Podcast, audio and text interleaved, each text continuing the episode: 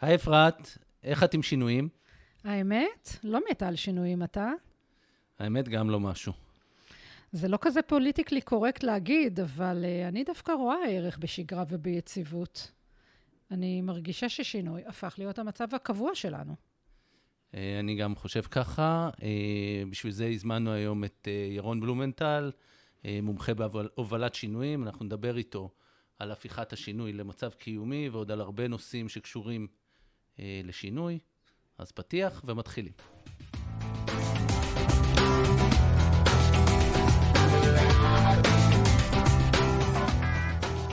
שלום לכולם וברוכים הבאים לפרק הרביעי בפודקאסט יוצא מן הכללית. אני אורי טורקניץ, מנהל המחלקה לפיתוח ארגוני, ואיתי אפרת שכטר, מנהלת בית ספר לניהול בחטיבת משאבי אנוש. שמחים לארח את ירון בלומנטל, יועץ ארגוני ותיק, מוכר ומנוסה. ירון מבין דבר או שניים בייעוץ ארגוני מערכתי, בעולמות של ניהול שינוי בכלל ובסביבה מורכבת בפרט. כאילו שיש היום סביבות שהן לא מורכבות. אז היי ירון. היי. מה שלומך היום? אני בסדר, טוב להיות פה, תודה שהזמנתם. אה, לפני שאנחנו ממש נכנסים לעניינים, נשמח להכיר אותך. אז אה, ספר לנו, אה, מי אתה, מה גורם לך להרגיש טוב בעננים, וגם איך אתה עם שינויים. אז אני ירון, אני מתחיל עם מה שמעסיק אותי, נדמה שאני, הפעם הבאה שלי יום הולדת זה יהיה 50, זה מאוד מעסיק אותי הסיפור הזה. אני יועץ ארגוני הרבה מאוד שנים.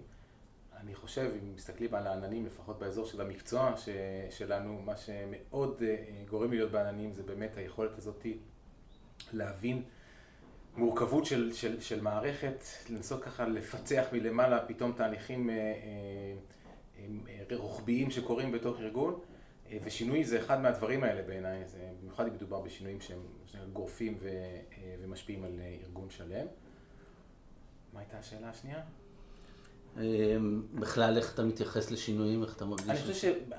אני בחרתי להיות עצמאי מגיל נורא צעיר, זאת אומרת, איכשהו, זה סוג של בחירה של שינויים. דרך אגב, בכל מבחני האישיות שעשיתי אי פעם בחיי, תמיד אני יוצא שאני מנהל קטן מאוד, אמ, גם לא כל כך איש נחמד כנראה, אבל מאוד טולרנטי לשינויים. ואני חושב שזה חלק מהעניין, זאת אומרת, אנחנו חושבים, נגיד על השנה האחרונה, בתור בעל עסק, אני מסתכל עכשיו לא בתור יועץ, כי יש לי משרד ייעוץ. המעברים האלה של אה, פתאום אין עבודה, פתאום אולי יש עבודה, פתאום אולי תהיה עבודה, פתאום זה יחזור, פתאום זה... אני לא אגיד שהם עוברים לי ליד הראש, אבל אני חושב שיש משהו בי שכבר אולי קצת אה, פיתח נוגדנים לעניין, כנראה. ברוח התקופה. ברוח התקופה, ובלי לקבל זריקה. כן. אנחנו נשמח לשאול אותך שאלה שאנחנו שואלים את כל המרואיינים שלנו. אם לא היית יועץ ארגוני, מה היית? יש לי שתי תשובות, כי כשהייתי, כשהייתי נער נורא רציתי להיות מהנדס אווירונאוטיקה, תמיד אהבתי מטוסים, יש לי בגרות, דרך אגב, חמש שעות פיזיקה, חמש שעות מתמטיקה, היה לי ברור שהמקום שלי אחרי הצבא בטכניון מובטח, עד שלא הידרדרתי למקום שהגעתי אליו, אבל בשנים האחרונות, אה, אולי גם בגלל הגיל החמישים וכל המשמעויות של זה, וגם העובדה שאני באמת הרבה שנים בסיפור הזה, התחלתי מאוד להתעניין במכונאות רכב, אני בכלל לא אוהב מכוניות. אז התחביב שלי בזמן הסגר וגם שיש יותר זמן, זה לראות את Turbo Night ב Discovery Channel, יש כל יום רביעי בערב למי שלא מכיר, כל מיני סדרות על מוסכניקים שבונים מכוניות מ scratch, או שמחליפים מכוניות ומשפצים אותם בדרך, ואפילו עשיתי קורס מכונות רכב לחובבים בקיץ, וואלה. נחמד, במסגרת הסגר, כן, הלכתי לאיש מאוד נחמד, לא, לא, לא, לא נעשה לו פרסומת, אבל מגיע לו, אה, שעושה כזה קורס, וכן, זה משהו שאני, ביני ובין עצמי ברגעים הקשים אומר, אה, אני צריך לפתוח מוסך. לא, לא, יודע, לא יודע אם טולרנטיות לשינויים הולך חזק עם יצירתיות, אבל תשובה כזאת עוד לא קיבלתי. לא, זה כי תפסתם אותי רגע לפני המשבר הגילאי הזה, נפסיק לדבר על זה, פעם אחרונה שאומרים על זה אוקיי. משהו. טוב, אז uh, אנחנו חיים בעולם בהפרעה, והתחושה היא ששינוי רודף שינוי, ושלא תמיד אנחנו יכולים לשים את האצבע מתי ההתחלה, האמצע והסוף של כל שינוי כזה. אני צודקת? תסתכלי מה קרה בשנה האחרונה, אבל אני חושב שגם אם נקים רגע את הקורונה, אז כן, אני, אני מדבר עכשיו על ארגונים, בסדר? אני מדבר בכלל, העולם, כן, העולם, שינויים טכנולוגיים אה, שהביאו מה שנקרא ליצירת כפר גלובלי, כל הדבר הזה הוא באמת אה, אה, בהפרעה. אני חושב שההפרעה בהקשר הזה, ושוב, לא משנה אם ניקח את זה לארגונים או מחוץ לארגונים, היא בעצם התדירות של דברים. זאת אומרת, זה לא שהעולם לפני זה לא היו בו שינויים. תסתכלו על המאה ה-20, עם כל ה... מלחמות שהיו בה והדברים האלה, תסתכלו על ההיסטוריה בכלל, שינויים תמיד היו שם. אבל משהו בקצב ובעוצמה משתנה. אני חושב שזו אולי ההגדרה להפרעה בהיבט הזה. אמ, אני, אני, כשאני מסתכל עכשיו על התקופה של הקורונה, אני מרגיש שאנחנו באמצע שינוי מאוד גדול, ולא ברור מה ההתחלה שלו ומה הסוף שלו. ואם יש לו סוף. ואם יש לו סוף, וכל פעם התחזיות מתעדכנות כל הזמן. איפה זה פוגש ארגונים לדעתך? אני חושב שזה, נלך קצת לתיאוריה. אני בסוף, יש המון, הרי המון ספרים ותיאוריות ומודלים על שינוי ארגוני. בוא נדבר, נקרא רגע לילד בשמו, נקרא לזה שינוי ארגוני, ולאו דווקא שינויים אישיים שאנשים עושים בחיים שלהם, אני חושב שזה פחות אולי נושא שיחתנו, אלא אם כן תרצו גם לגעת בזה. אה, ובכל תהליך שינוי, ואחת כמה וכמה בשינוי ארגוני, אה, אם אני אלך רגע למודל של ברידג'ס, שבעיניי הוא, הוא סוג של מודל אה, בסיס מכונן, שמדבר על טרנזישנס, על מעברים, בעצם אנחנו מדברים על השינוי שקורה בחוץ, נקרא לזה כרגע במונחים ארגוניים שינוי של מבנה, שינוי של תהליכי עבודה, דברים כאלה, וההשתנות הפנימית שקורית לאדם הזה. ובעצם, החו... אני חושב, החוויה שלנו בקורונה היא קצת החוויה הזאת של ההשתנות. עכשיו, בכל תהליך שינוי כזה מהסוג שתיארתי קודם, כמו שאמרת קודם, יש להם התחלה, אמצע וסוף, אז לפחות אתה יודע מתי זה נגמר. אז אולי לא נעים להיות בתוך זה, אבל לפחות שיש איזשהו תאריך שממנו נצא. אני חושב שהקושי הגדול שאנחנו נמצאים בסוג של twilight zone כזה, מה שברידג'ס קורא ה-neutral zone, שהוא האזור שבו אנחנו תלויים באוויר בין לבין, יש אה, דימוי יפה של זה, זה קצת כמו לוליין על הטרפז אה, בקרקס, שהוא עובר מהטרפז האחד ובדיוק בא השני לתפוס אותו, ויש שנייה אחת שהוא באוויר, והוא לא נאחז לא פה ולא פה. הרגע השנייה הזאת היא בדיוק התמצית של להיות בתהליך של, של, של transition, של, של מה שברידג'ס קורא ניוטרל זון, שאתה בדיסאוריינטציה טוטאלית. עכשיו, בגלל שאנחנו לא רואים את הסוף, אז אני חושב שזה מקשה עלינו נורא, זאת אומרת, אנחנו בעצם תקועים בלימבו הזה מבלי יכולת לראות את הסוף. אנחנו אומרים, אה, יבואו חיסונים, אבל הנה עכשיו, בעודנו מקליטים, החיסונים פה, אבל ממשיכים את הסגר, ולא ברור לאן הולכים. והמקום הזה הוא מאוד קשה להיות. עכשיו, אני אגיד עוד, עוד מילה, כשאתה נמצא שם מתוק, מתוקף החלטה שלך, אדם עושה שינוי בחייו, לא יודע מה, רוצה לעזוב מקום עבודה, רוצה לסיים מערכת יחסים, רוצה להגר לחו"ל, אז הוא יודע שהוא הולך לשם, אבל הוא קיבל את ההחלטה בתהליך כנראה מאוד ארוך, אז יש לפחות איזשהו היגיון מאחורי הדבר הזה. כשאתה נמצא במצב שההחלטה הזאת התקבלה עבורך, וזה מה שקורה הרבה פעמים בשינויים ארגוניים, אז אין לי מילה יותר מדויקת מלקרוא לזה מאשר איכסה. זה מצב לא טוב, שהוא קשה מאוד לאנשים, ואנחנו רוצים להוציא את האנשים כמה שיותר מהר משם. יש לי רגע בקשה לקבל ממך הגדרות, כי אתה משתמש גם במילה שינוי וגם במילה השתנות, נכון? כן. בוא רגע תמקד אותנו, מה בין זה לזה. אני חושב שעוד פעם, במודל, בכל המודלים של שינוי בעצם, נהיה רגע באנגלית, זה, זה change or transition, בעברית שינוי והשתנות. למשל, ניקח את הדוגמה הכי אה, בסיסית, או לא יודע מה, טיפשית שיש, אדם עובר דירה. עכשיו, אדם עובר דירה, אז יש תהליך שלם שהוא תהליך השינוי, שזה המקום הזה של, לא יודע, בכלל להחליט לעבור דירה, ואחר כך לעשות כל הפרוצדורות הטכניות שצריך כדי להיכנס לדירה, לא יודע, לרכוש, למכור, לשכור, מה זה חשוב, כל הפרוצדורות של לארוז וכולי. תיאורטית השינוי הזה נגמר מתי? אני שואל אתכם. שהוא עובר לדירה החדשה. ביום שההובלה אה, אוספת פורקת, אפשר להגיד נגמר השינוי. Mm-hmm. כאילו זהו, די, אני בדירה החדשה, עברתי את כל התהליך הזה של תהליך השינוי. אבל תהליך ההשתנות לא, לא מסתיים, להפך, תהליך ההשתנות מתחיל קצת לפני, כי מתחילות המחשבות והחרדות, וזה בדיוק האזור הזה, קצת מה שאמרת, התחושות של האנשים. והשאלות האלה של, כאילו, אי הנחת שמתעוררת לנו כתוצאה מתהליכי שינוי, של אה, אני את ההחלטה הנכונה, זה הדבר הנכון, אני זה, השכונה, הילדים, מה, מה יהיה, מה יקרה, וכמובן גם אחרי שעברתי. הרגעים האלה שאתה נוסע הביתה, שוב, אתה באותה עיר ואתה מתבלבל, נוסע מתוך הרגל ברמזור שמאלה מכל משאיר ישר לבית החדש. זאת אומרת, לוקח עוד זמן עד שאנחנו מסתגלים, וזו ההשתנות, ההסתגלות הפסיכולוגית. אז אתה אומר שהשינוי זה ההיבט היותר טכני, וההשתנות היותר אמוציונלית. אה, כן, אני, אני אגיד אמוציונלי, פסיכולוג, פסיכולוגי, אה, רגשי, כן, בהיבט הזה. זה, זה ההסתגלות שלנו למצב החדש. ו, ויש גם איזה, כמו איזה כוח משיכה שמחזיר אותך למקום שממנו יצאת, כמו השלוליין כן. היה קמה לתפוס חזרה את איפה שהוא יצא. אנחנו לא בווידאו, רק באודיו. יש משהו, וגם זה, נגיד את זה בצורה הכי פשטנית שיש. הסיפור של הקושי שלנו עם שינויים יושב על זה, על מנגנון הישרדותי. יציבות היא הישרדות, לכו אחורה לזה. אה, מקור מים, אדמה פוריה, אתה לא עוזב. גם אם המים מתחילים, מה שנקרא, לרדת והאדמה פחות פוריה, אתה לא עוזב עד אשר זה, זה, זה מה שנקרא בצורת ואי אפשר להוציא, ואז אתה בלית ברירה עוזב. כי המחיר של לעזוב, גם אם עוד יש קצת, נקרא לזה, פוריות, אל מול הלא נודע, הוא כזה שפוגע בהישרדות. עכשיו, המעבר הזה, אם הייתי יכול לצייר את זה, הייתי אומר, דמיינו שתי גומות, אחת ליד השנייה, בגומה אחת יש כדור. הכדור הזה זה המצב שלנו עכשיו, אנחנו רוצים לעבור לגומה השנייה, אנחנו רוצים לצאת החוצה מהגומה ולהתגלגל, מה שנקרא, פנימה לגומה השנייה. לצאת מהגומה זה מאוד קשה. זה מה שאתה אומר, הדוגמה שלך שמושך אחורה, זה מה שבדימוי שלי הגרביטציה שמושכת את הכדור לא נותן, צריך הרבה כוח כדי לצאת במעלה העגומה. אחר כך כשכבר מגיעים לאיזושהי נקודה למעלה, ההתגלגלות למטה לגומה החדשה יותר קלה. והמעבר הזה, ההבנה שהשינוי זה לא מעבר אופקי, אלא צריך כמו מין לטפס, ואז לרדת חזרה.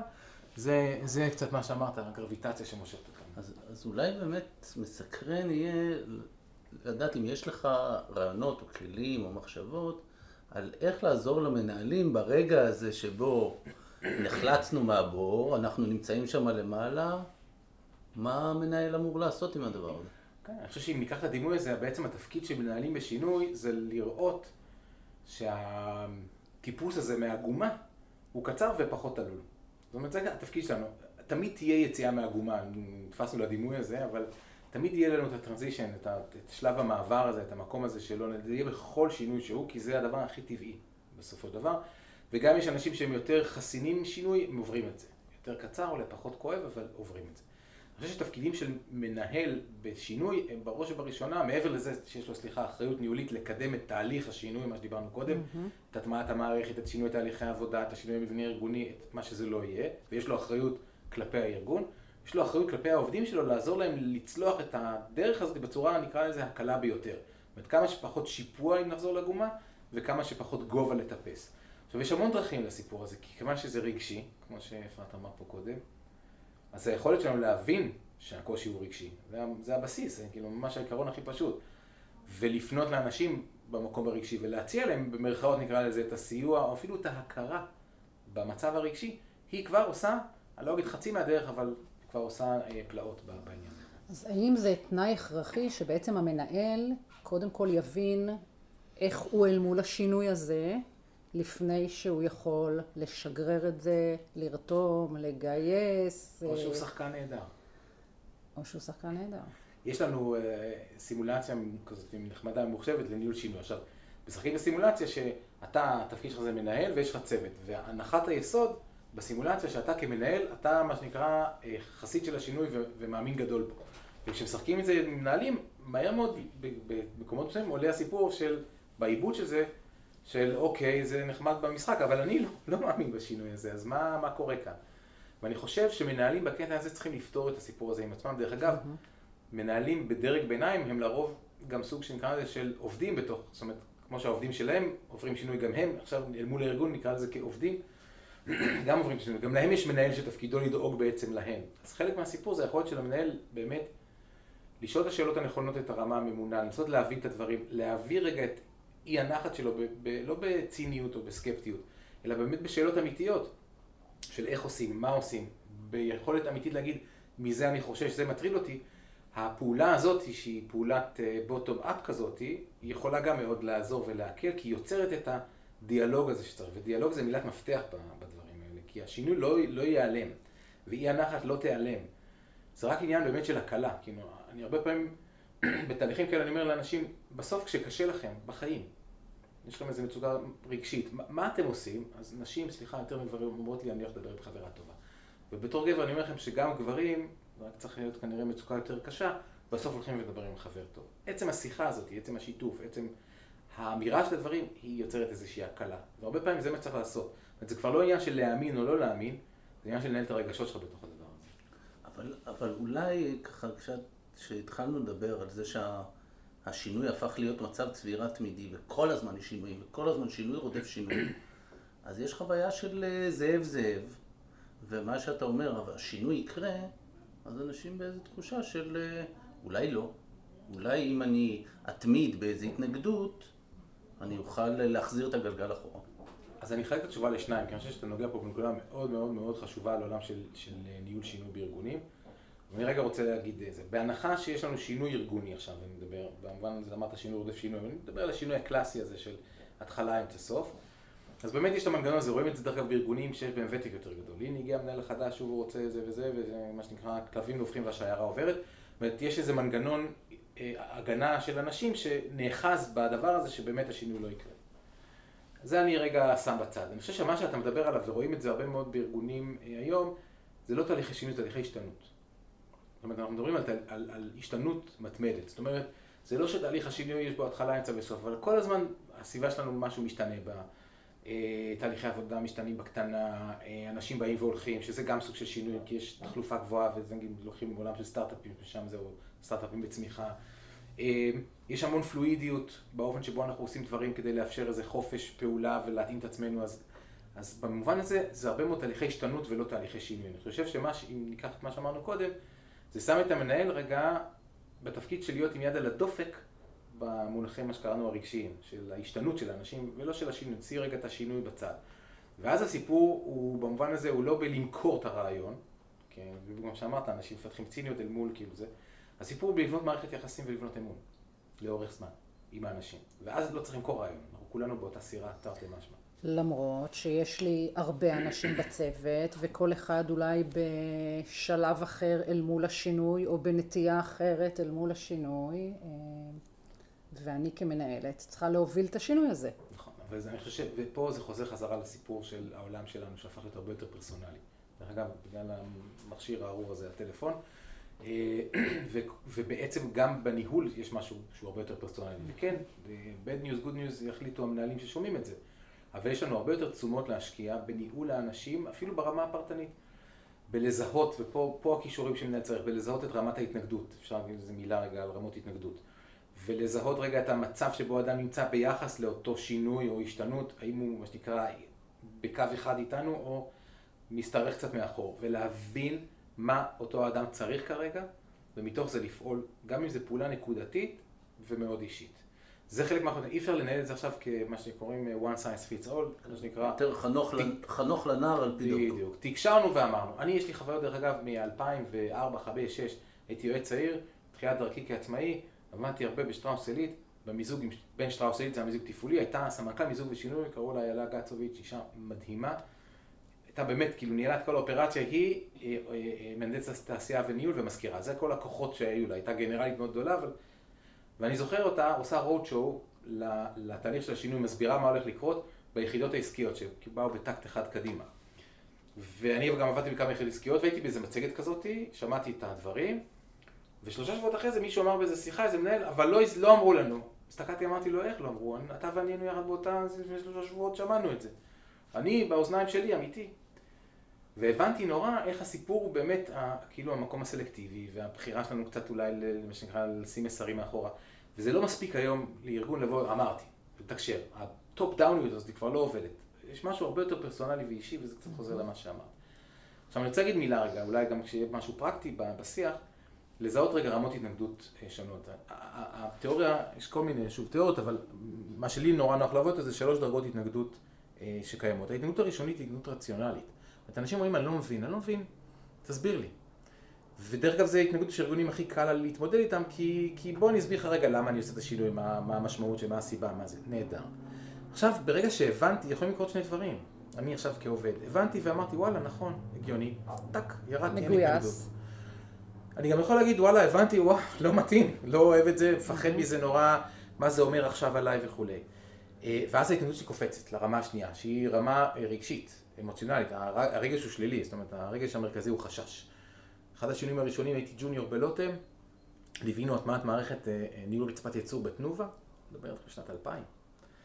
היה שם בחור בתנובה שהוא חולל, הוא המציא את המק"טים, היה לו אקסל שהוציא מק"טים. עכשיו מי שמבין קצת אה, עולם של לוגיסטיקה, מי שמוציא מק"טים הוא בחזקת אלוהים, הוא, הוא, הוא, הוא בורא, בלי שהוא מוציא מק"ט, שום דבר לא יכול לזוז. באה המערכת, ויש מחולל מק"טים אוטומטי, זהו, הבן אדם הזה נגמר. עכשיו ההתנגדות שלו הייתה, ברמה הזאת, כן, לא, מה, לקחו לי, ש... ש... זו ההתנגדות הרגשית. אני לא יכול לפעול בהתנגדות רגשית עם, עם מענה רציונלי, להסביר עוד פעם, ובזה ארגונים טובים, ברציונלי. ברגשי אני צריך לבוא ולהגיד, רגע, לגלות אמפתיה. לתת את המקום הלגיטימי לתחושות האלה, לתת לאנשים את התחושה שזה בסדר שמרגישים ככה.